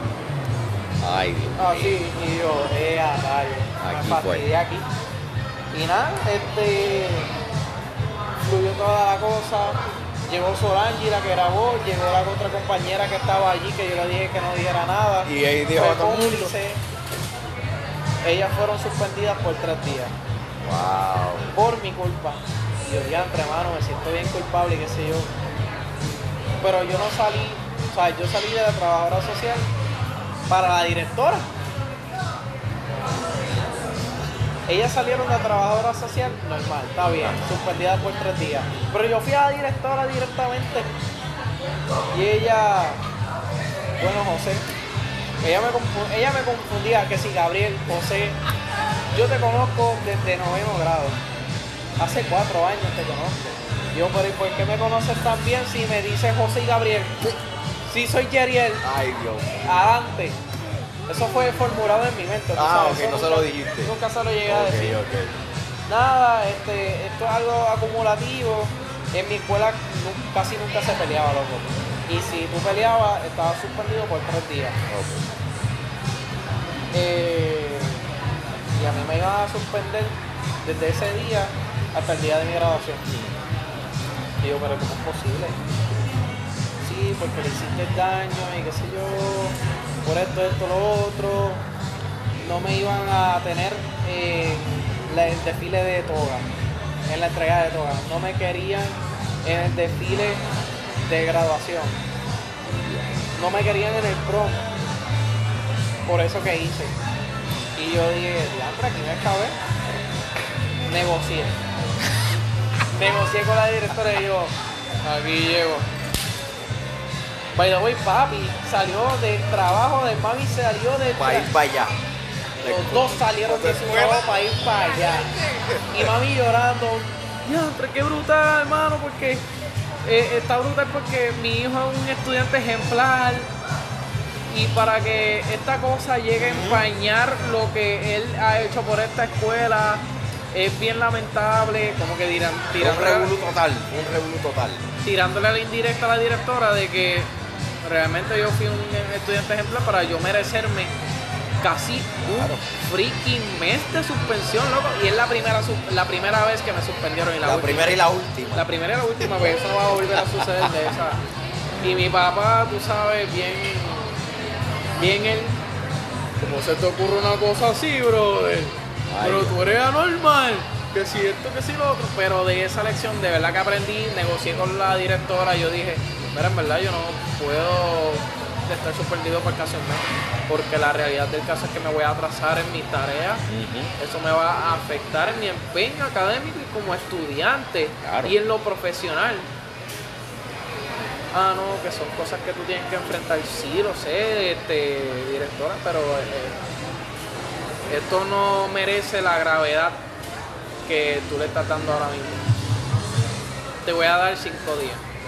Y me dio cinco días y de ahí pues... ¿Y cuando volviste? Y cuando volví, pues fue un caso porque no. Ay, Dios mío. Ya, otro, otro caso. Ay, Dios mío. Otro caso. Ahí yo distinguí que a gente le caigo mal. Ahí, ahí, por eso yo te dije, de ahí se separan los niños de los hombres. Hombre. Porque ahí yo distinguí la, la, fideli- la fidelidad Fidelidad. Y la realeza que tiene cierta persona hacia mí y llegaron a transmitir ese esa mala vibra hacia mí y ahí fue que yo distinguí que no a todo el mundo le caigo bien que ahí va, o sea, ciertas personas van a estar a, a ti contigo en las buenas Pero no van Pero a estar en contigo en las malas. y precisamente fue el caso. Este, pero nada, brindando contexto después de lo que pasó, regreso. Y ese mismo día que regreso eh, fue un día de, de unos pantalones coloridos, algo así. Eh, y entonces yo dijeron, ah, que si no pijama, no, no nada. Una compañera llegó a ir en pijama. Y entonces yo fui con unos pantalones joggers, joggers, parecían pijamas, pero, Pero eran eran joggers. joggers con que si con caballitos, lamas, bien pinky. Y me llevan a la oficina por eso. Ay, Dios mío. Y yo, pero ¿y qué pasó? No, que está- te estás poniendo un pijama y eh, re- habíamos dicho en el reglamento que no pijama, pero esto es un jogger. Y eso fue con la maestra de español, hermano. La maestra estricta, estricta, estricta como su apellido. Ayala. Ay, Y ella peleando, no, que esto es un pijama. Y yo, no, que esto es un jogger. Y todo el mundo ahí gritando, me imagino en el salón. no en la oficina y qué sé yo, Ah, nada. Tuve que ir a casa a cambiarme el pantalón y regresar. Ya. 15 minutos de camino ahí, pam, pam, malgastado. Por conveniencia de la maestra, Ah, maestra. porque sinceramente había otra compañera que tenía pijama. Y eso sí eran pijama, brother. Y nada, de ahí fue que este cogieron y. Ah, también llegaron a- eh, el día del cartonazo o una semana después del cartonazo. Este, dijeron algo de que se iban a suspender la, la entrega de toga y qué sé yo. Wow. Y fue por mi culpa, Culpa. loco. Y todo el mundo se enteró de que fue por mi culpa y de ahí nació el frillello. Cinco minutos después de que me mandaron por la oficina por lo del cartonazo, en Twitter, hashtag Frillello. Y ahí fue, frillello, frillello, por Todo el mundo haciendo huelga. Free Solange, Free Valeria, porque esas fueron las cómplices. Un revolú, Wow. Ahí se, se sintió el apoyo y también al mismo tiempo se sintió como que el rechazo. Que en verdad no lo vi gran cosa porque eso lo va a ver todo el mundo eventualmente en, en lo que sea que tú te dediques. Y este, ¿cómo te iba a decir? Te iba a decir, te iba a decir, te iba a decir. Ahí fue que muchas, o ciertas personas como que, ah, que por tu culpa eh, nos van a cancelar de nuevo la entrega de toga hasta la graduación y como que intensificaban y exageraban mucho la situación. Este, pero nada, eso yo lo vi como aprendizaje, que realmente tienes que tener cuidado con las cosas que subes, en qué momento, en qué lugar, porque yo tenía el uniforme de, de la escuela y dentro del plantel lo hice. Ese video llegó a Departamento de Educación- de. Imagínate cuán famoso me fui. Pero Ay, no es el tipo de, de fama que ¿Qué tú quería. querías? Lamentablemente, pero sí. Ese video se fue viral, pero no solamente viral eh, en cuestión de números, sino viral en mi corazón, en mi mente. Por el simple hecho de que aprendí mucho de eso. Definitivamente. Mami lloró Sí, porque en está esa fuerte. situación. Tú sabes, pero en verdad que de esas cosas uno aprende. Recuerda que de los errores nacen los inventos y también el aprendizaje. Lo que tú puedes ver ahora como malo, lo puedes ver como algo positivo después. Es bien importante también tener un balance en lo que es realidad y lo que es el positivismo. Claro. Que a raíz de esta situación, tengo que decir que este tengo que decir que tienen que aprender a que de lo malo se saca lo bueno. Claro. Se me explotó una goma ahora. Ah, y voy tarde a una cita. Ah, tengo que cancelar la cita porque no me va a dar tiempo a llegar. Mm. A lo mejor tuviese pasado algo peor de camino a la cita. ¿Cómo es? Eh, y digo que hay que te- mantener un balance con la realidad y el positivismo, porque si llegas a crear, o sea, si tienes mucho positivismo en tu mente, llegas a crear muchas expectativas. Muchas expectativas que te llevan a cabo ilusiones también. Y de momento no se te da lo que tú querías lograr y esas expectativas y esas ilusiones se convierten en fracasos, en diantre, qué miseria, acabo de caer en algo que, que, Que no pensaba que iba a estar. Ajá. Sí. Que la realidad del caso, eso viene siendo aprendizaje para ti eh, a corto, a mediano a largo plazo, aunque no lo veas de esa manera. Y por eso es que yo como que tuve que mantener también cierto positivismo, obviamente, pero conjunto a la realidad. Este, el positivismo lleva a cabo muchas cosas malas. Eh, además de, la, de lo que te dije ahora mismo sobre las desilusiones y las expectativas que tú te creas, Claro. este, lleva a cabo a decir que sí a todo. Que Tener mucho cuidado con eso. e- eso, eso lo repite mucho Chente de hecho. Que como cultura, aquí en Puerto Rico, usualmente no tendemos a decir que no porque se nos hace muy difícil. ¿Por qué? Porque, ah, no le quiero hacer quedar mal o algo. A lo mejor quedas peor diciendo que sí y eventualmente este, haciéndolo, no haciéndolo, ponle, tú me invitas para tu boda. Eh, usualmente cuando yo no estoy seguro de que si voy o no, digo, voy a ver si puedo. No te prometo nada, pero haré el intento. Ahí yo no te dije que no. ¿Por qué? Porque siempre tendemos a depender de lo que piensa la otra persona. Y si le digo que no, ¿qué va a pensar de mí? Que yo soy un amargado de la vida o soy un odioso. Pero de hecho, decir no está bien. Porque estás siendo sincero, estás promoviendo la verdad, estás promoviendo la realidad. Claro. Que eso es lo que yo quiero llevar. Estás promoviendo la, cierta, ciertos factores de la realidad que no mucha gente se atreve a llevar a cabo en estos días y más bien el puertorriqueño, que como cultura, como te dije, Siempre estamos acostumbrados a decir que sí. a decir que sí o vamos a ver. Sí. Pero esa es otra de las cosas que yo voy a evolucionar aquí. El- la palabra no se, se va a tener que, que poner de moda Claro. en algún momento dado porque Claro. hay que llevar a cabo un balance. Porque tenemos miedo a lo que el otro piense de mí si digo que no. Y esa es una de las cosas que también pasa muy a menudo, de verdad, de verdad que sí.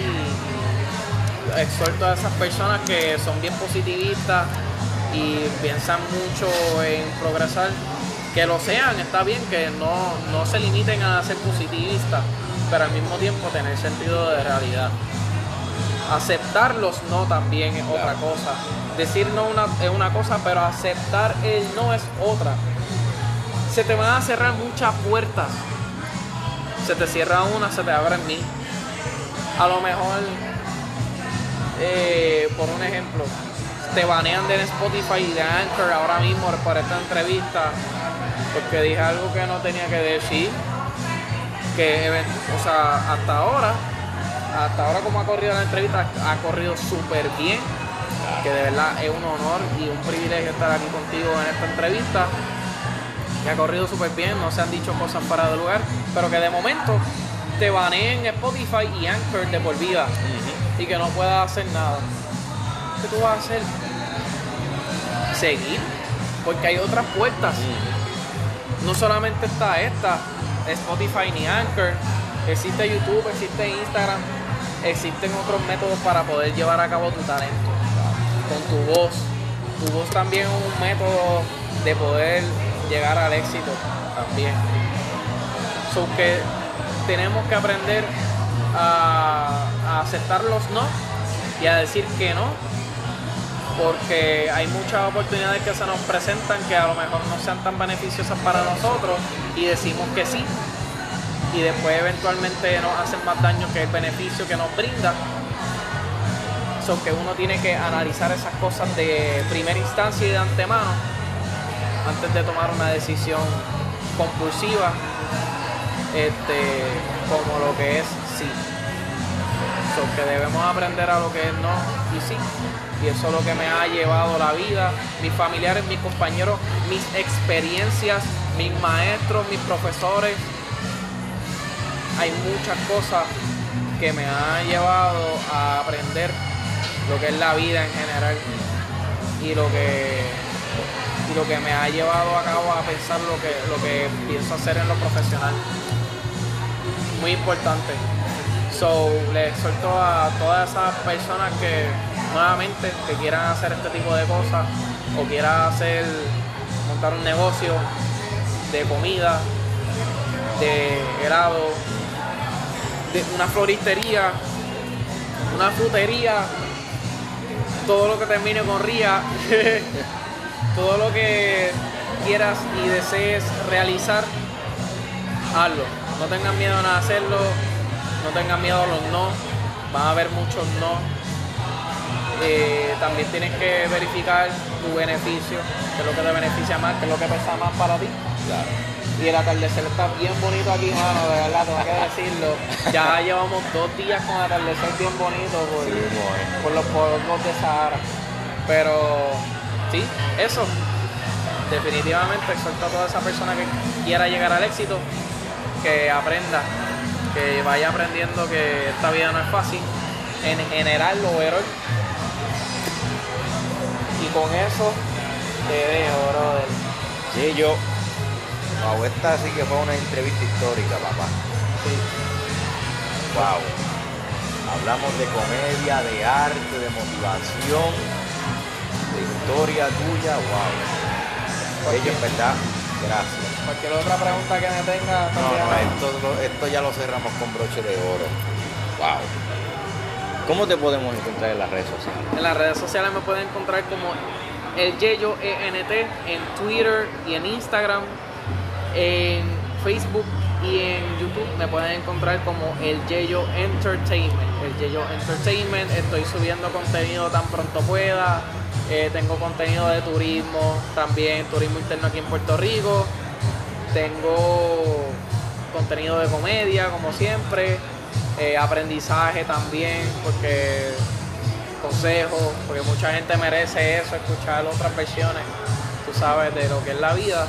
Así que me pueden seguir en confianza y pueden consumir de mi contenido. Es family friendly, así que todo el mundo lo puede consumir, créeme. Este, así que nada, vienen proyectos nuevos por ahí en mente. No voy a decirlo porque después se me sala la cosa o muchas o como que hay tentaciones de robar ideas. Y también tienes que aprender eso no digan su idea no digan su idea porque después otra persona te la puede robar y te la puede plagiar pueden sacar provecho de eso.